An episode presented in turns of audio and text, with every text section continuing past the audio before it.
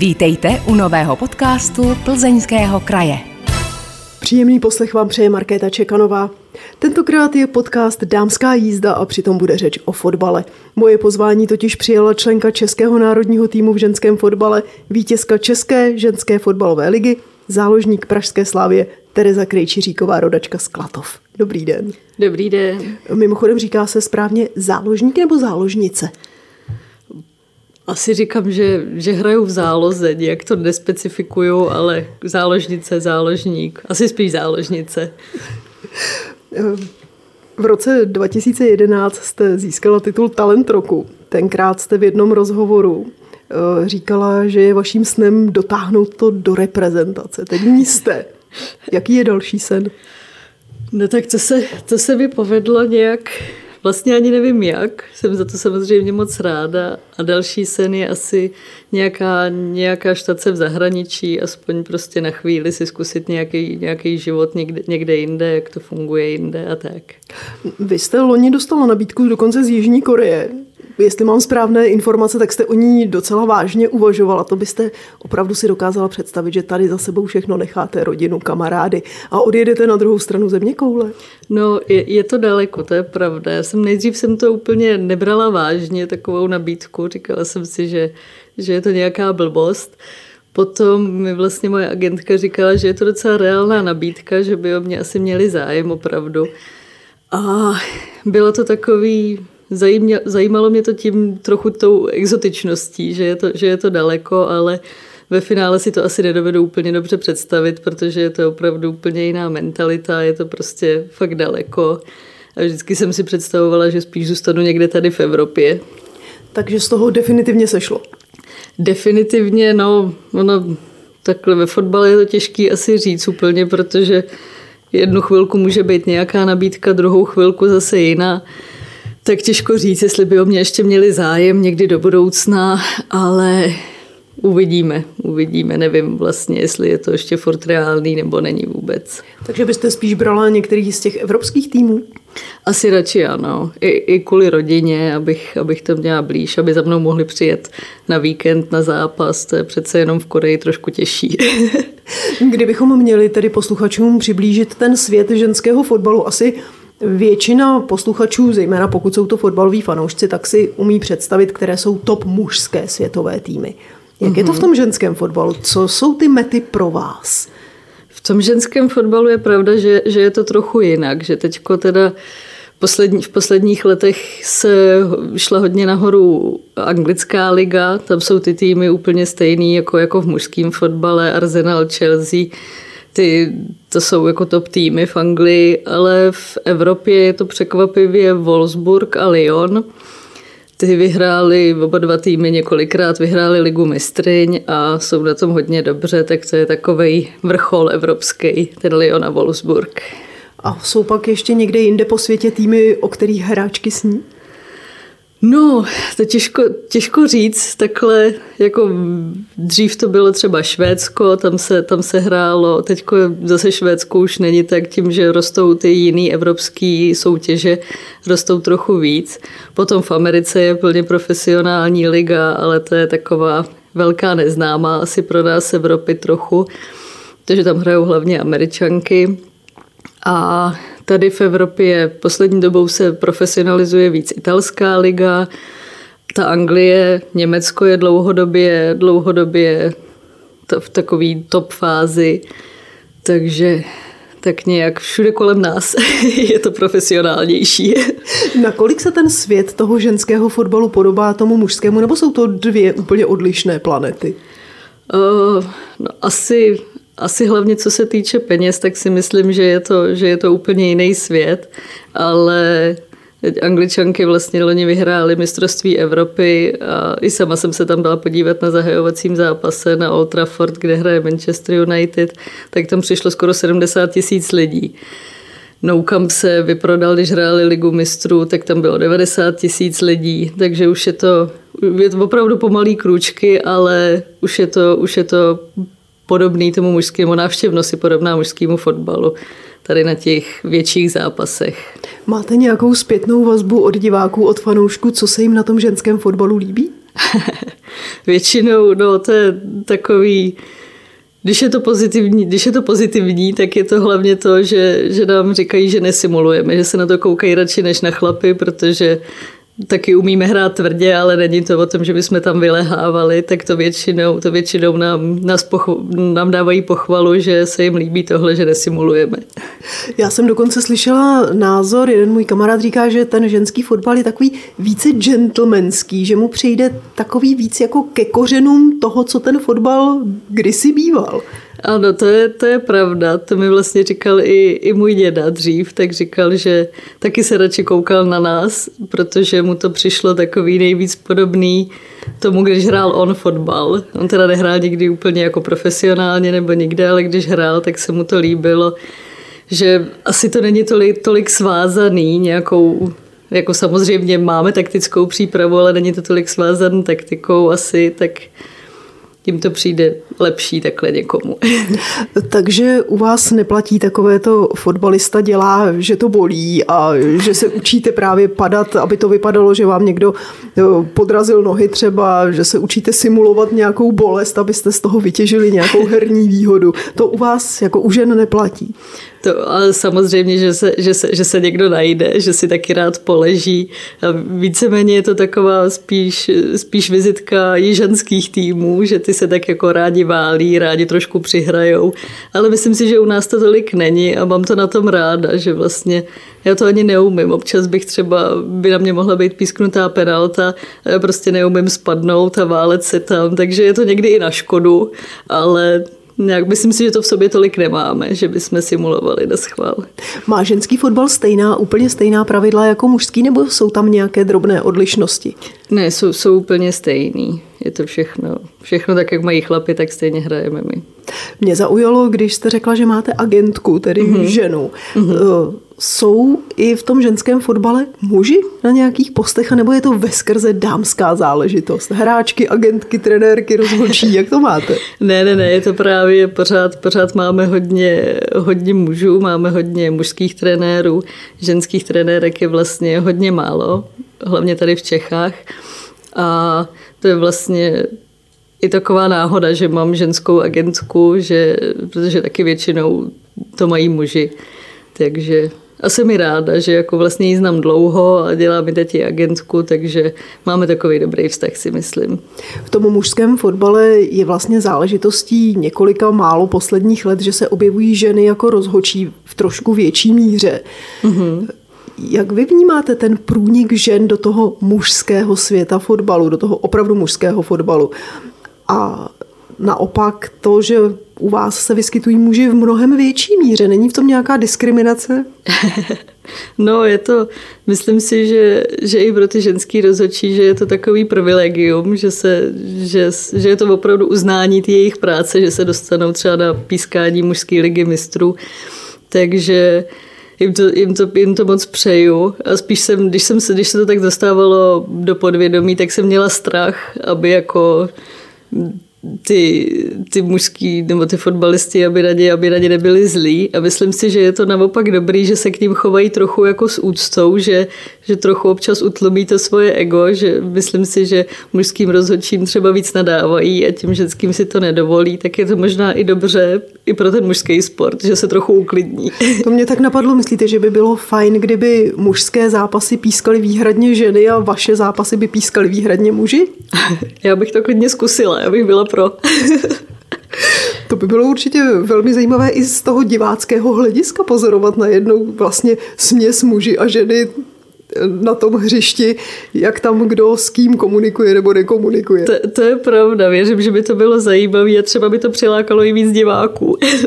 Kde vidíte vy sama sebe třeba za deset, za patnáct let? Trenérka, uh. trenérka mládeže?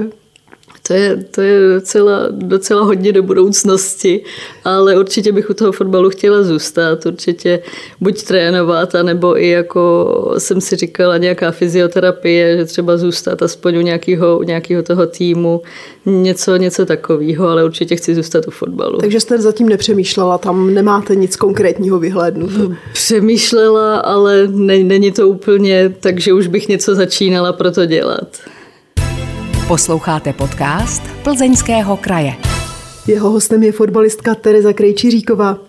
Na vašem profilu jsem se dočetla, že jste s fotbalem začala v osmi letech mezi chlapci v týmu Start Luby. Na jednom z halových turnajů si vás pak vyhlídla Viktoria Plzeň, kam jste přestoupila do přípravek a mladších žákyň a po třech letech přišla nabídka z pražské Sparty, kterou jste, i přesto, že pocházíte ze slávistické rodiny, využila a v roce dva tisíce devět jste oblékla ten příslovečný rudý dres. To mi řekněte, je pro zarytého slávistu a jeho rodinu snadné nastoupit do Sparty? Tak ono, asi to, to nebylo to tak horký, jak to, jak to možná zní. Já jsem vlastně dokonce začínala už dřív než v osmi letech. V osmi letech už jsem potom šla do, do Plzně hrát za, hol, za holčičí tým. A začínala jsem asi v šesti v Lubech s klukama. No a s tou Spartou to je... Ano, tenkrát to nebylo tak horký, protože, protože Slavie ještě neměla mládež. Tak vlastně jako další postup v té kariéře, tak bylo, nebyla jiná možnost než jít do Sparty a nelituju toho nijak. Teď. Vaše mužská část, slavistická část rodiny to snášela dobře? Jo, by, byli s tím v pohodě. Teďko samozřejmě mi to trochu vmetou, že, že jsem hrála na rudý straně, ale... Berou to v pohodě. Panuje mezi ženskými fotbalovými týmy Sparty a Slavie stejná řevnivost jako mezi těmi mužskými? No, myslím si, že když přijde, když přijde na to derby, tak tam je to, tam je to znát, že máme mezi sebou rivalitu, ale vlastně když jsme potom v reprezentaci, tak tam jsou, tam celá reprezentace je složená z hráček Sparty nebo Slavie, víceméně, nebo co dřív hráli ve Spartě nebo ve Slavii. Takže v té reprezentaci je to takový, že, že se bereme všechny, všechny se známe, je to prostě, je to, je to pro nás normální. Horší je právě potom, když je derby po nějakým tom srazu s reprezentací, tak to se nám potom blbě hraje. Když jsme jeden týden spoluhráčky, druhý týden protihráčky, tak je to někdy těžký to, to zkousnout. Existuje ve fotbalové kabině mezi ženskými fotbalistkami kamarádství? Jo, určitě jo. Je to samozřejmě je to těžký, když je někde třicet, třicet holek, aby jsme vycházeli každá s každou, ale myslím si, že kolikrát někdy to může být i lepší než, než mezi chlapama. Ale zase je pravda, že chlapi si to dokážou říct na rovinu a my tak jako se respektujeme, ale za zády občas něco padne, to je asi, asi je to jasné v každém ženském kolektivu, že si nemůžeme sednout všechny. Takže pak si to jako mezi sebou, no, vy říkáte, no. Vyřešíte na tom trávníku. Ale no, to asi ani ne. Myslím si, že nejsme takový zákeřný, že by, že by se něco, něco jsme si mezi sebou vyříkávali na tréninku, nebo právě ani nevyříkávali, tak to asi není, ale... Myslím si, že to dokážeme nějak skorigovat, aby jsme spolu vycházeli. Přece jenom je to, je to náš tým a byli bychom sami proti sobě, kdyby jsme tam měli ještě nějaký žabomyší války. A když se náhodou mezi vámi objeví nějaké ty holčičí napnelismy, vletí mezi vás trenér a tou mužskou energií to nějak rozsekne? My máme teď docela klidnýho trenéra, tak ten to většinou nechá tak jako plynout, ať si, když má někdo nějaký problém, tak ať si na tom tréninku uleví trochu a on se tomu potom s náma zasměje, protože nás to za pět minut přejde, tak se potom všichni na tom zasmějeme spolu. Mimochodem, když hraje mužská Sparta a se Slaví, komu fandíte? Ze začátku to bylo trochu těžký, když jsem, když jsem přešla ze Sparty, tak to bylo, bylo to zajímavé. Občas se mi trochu pletly dresy, říkala jsem si, kdo teda, komu teda vlastně fandím, tak jsem byla trochu zmatená, ale teď už to mám, teď už to mám, takže fandím Slávii. Chodíte na fotbal jako divák?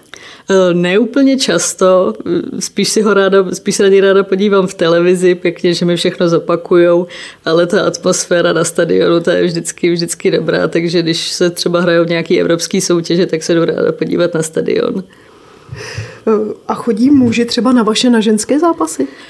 Občas, občas se tam ukážou, což je pro nás samozřejmě vždycky, vždycky dobrý vědět, že, že i ty chlapi se na nás přijdou podívat, tak je to taková příjemná podpora.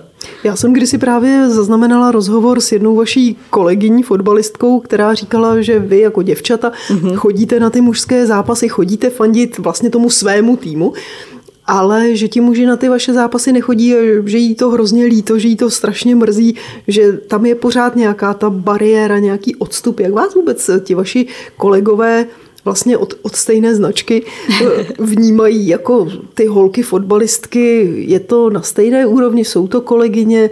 Nebo je tam nějaký ten příkop mezi vámi? Ono asi záleží, záleží kdo, kdo to je. Člověk od člověka. Že některý, některý nás berou víceméně rovnocenně, třeba si s námi i popovídají, když se, když se někde potkáme, nebo právě přijdou na ten zápas, někdo zase to nebere vůbec. Ono záleží.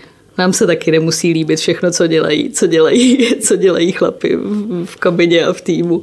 Tak je to asi... Je to asi jedno. Co vám na mužském fotbale imponuje, nebo co vám naopak vadí? Imponuje asi, asi ta rychlost, protože je to něco, co my úplně nedokážeme, nedokážeme vyrovnat, protože nikdy nebudeme tak rychlí jako, jako muži. Takže to, že dokážou hrát rychle, jak potom reagují v té rychlosti, tak asi, asi to. Jinak si myslím, že se dokážeme ve spoustě věcí vyrovnat. Chtěli byste někdy hrát regulérní soutěž smíšených týmů? To už by teď asi nešlo. My třeba i přípravný zápasy hrajeme proti klukům, ale je to třeba kategorie U šestnáct a tam už samozřejmě, když se patnáctiletý kluk rozběhne a má osmdesát kilo, tak s tím těžko soupeříme, ale nevadí mi to. Je to pro nás přínos určitě tu přípravu hrát i proti, proti klukům. Dostala jste někdy od těch kolegů fotbalistů mužů nějakou užitečnou nebo zajímavou radu, postřeh? Postřeh, no to, to ani nevím, ale tím, že jsem hrála s klukama docela dlouho, tak si myslím, že, že mi to dost dalo, že jsem z toho potom těžila dlouho, že to nebyla ani nějaká rada, spíš, spíš to, že jsem mezi, v tom klučičím kolektivu mohla být docela dlouho.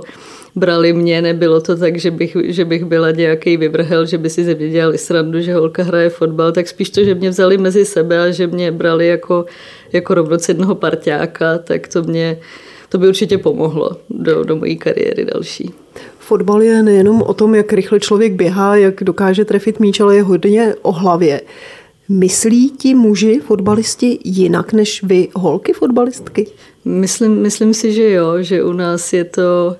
U nás je ten výkon asi z osmdesát procent o hlavě, ne ani tak o fyzičnu a myslím si, že muži to dokážou trochu víc vytěsnit a že ty to mají spíš o tom fyzickém výkonu než, než o hlavě. Že to máme asi obrácen ty procenta trochu. My osmdesát procent hlava, dvacet procent výkon a chlapi obráceně. A okoukala jste někdy od někoho z mužů nějakou zajímavou taktickou fintu, nějaký způsob přihrávky nebo cokoliv? To spíš, to spíš takový ty, takový ty kličky, co je pro radost, tak to se ráda, to se ráda podívám, ale úplně jinak nic, nic, nic v tom nehledám. Ráda se na, na fotbal koukám, spíš se koukám, jak hrajou jako celek, jak, jak to funguje. Takže nějaký vzor, který jste jako puberťačka měla na plakátu v dětském pokojíčku, ne? Samozřejmě, že, se, že, že mi doma visel Beckham a Ronaldo. To je jasné, že jsem je měla všude. Uvnitř ve skříně jsem měla vyvěšen plakáty a samozřejmě to bylo hodně o vzhledu. Zrovna jsem se chtěla zeptat, jestli tam viseli, protože to byli fotbalisti, nebo protože to byli hezcí chlapi. Beckham se mi líbí doteď, to je pravda. Podařilo se vám s někým z nich potkat osobně? Ne, to ještě ne. Jenom teď nedávno, když hrála česká reprezentace v Edenu proti Portugalsku, tak jsem se samozřejmě byla podívat na Ronalda, to byla velká akce. Ale kdyby se mi tak někde povedlo potkat toho Beckhama, to je asi takový skoro největší životní cíl, dalo by se říct, potkat někde Beckhama a vyfotit se s ním. Počkejte, to by vám stačilo se vyfotit? Nelákalo by vás třeba vzít si od něj hodinovou lekci na trávníku a něco se od něj naučit? No trochu kopat jako, jako Beckham bych chtěla, to je pravda. Kdyby to šlo, tak bych samozřejmě byla ráda. Myslíte, že byste se mohla od něj něco naučit, anebo je to otázka jeho vrozeného talentu a něčeho, co je nepřenositelné?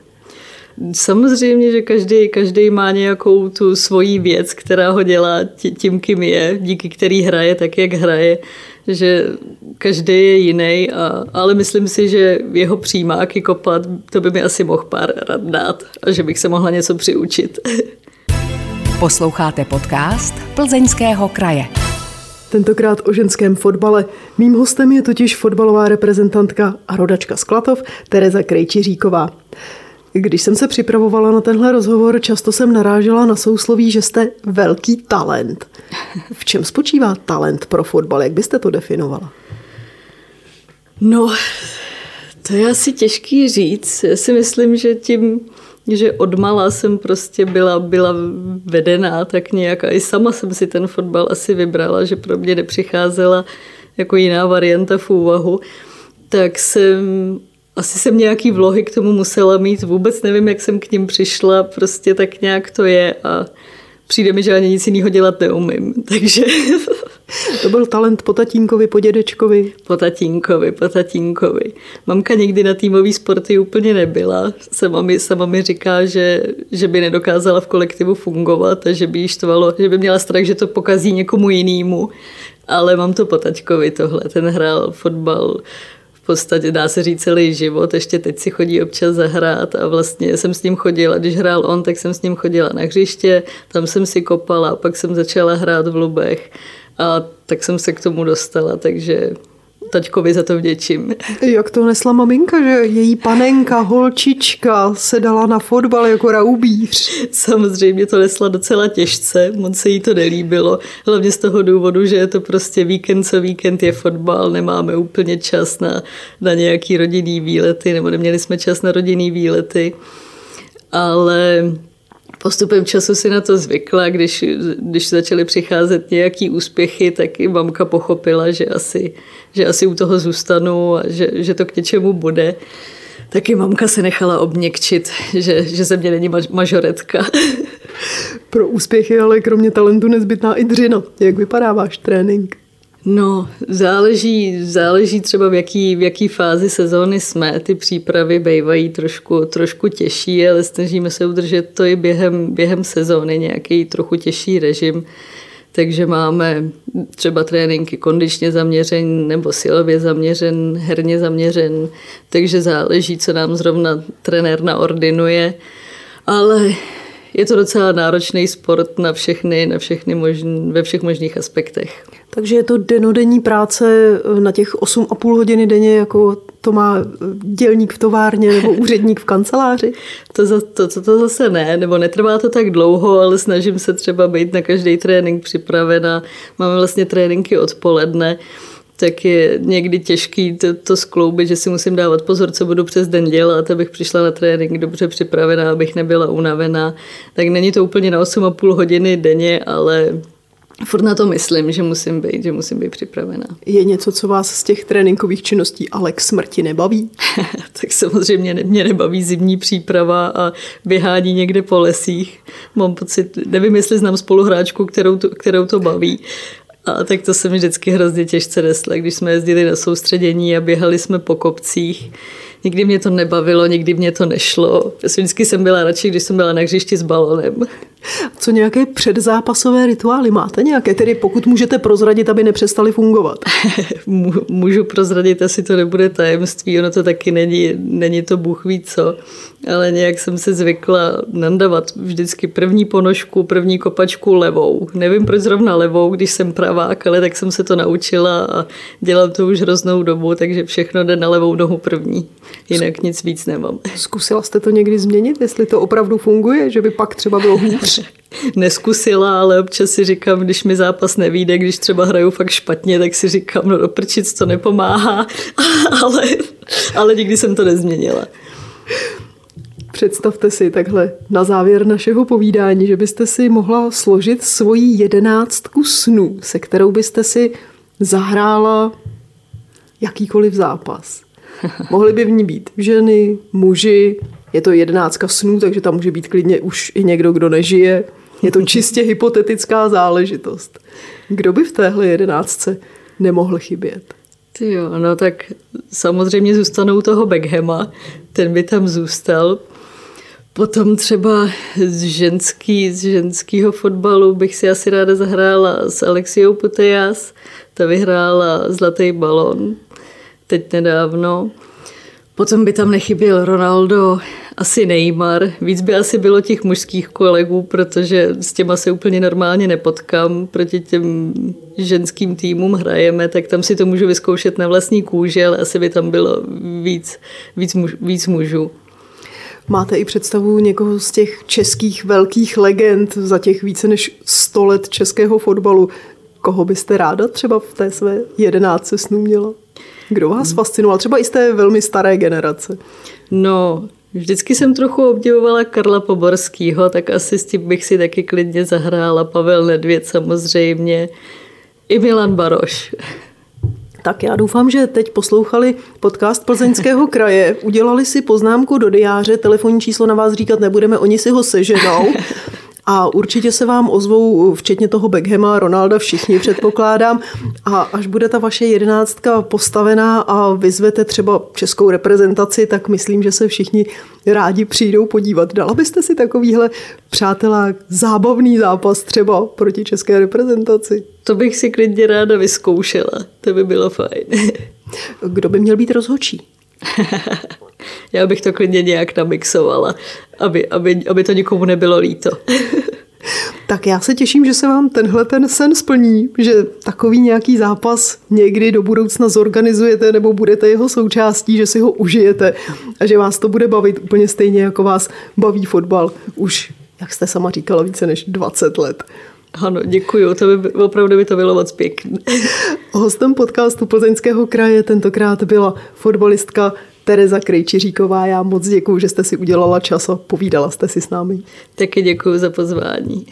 Vážení posluchači, pokud znáte ve svém okolí někoho podobně zajímavého, koho bychom měli pozvat do podcastu, dejte nám o něm vědět. Stačí napsat na e-mail podcasty zavináč plzeňský pomlčka kraj tečka cz.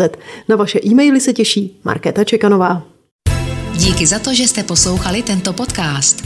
Připomínáme, že všechny podcasty Plzeňského kraje najdete také na stránkách Plzeňského kraje w w w tečka plzeňský pomlčka kraj tečka cz, na krajském Facebooku, YouTube nebo v Spotify, Apple podcastech a podcastech Google.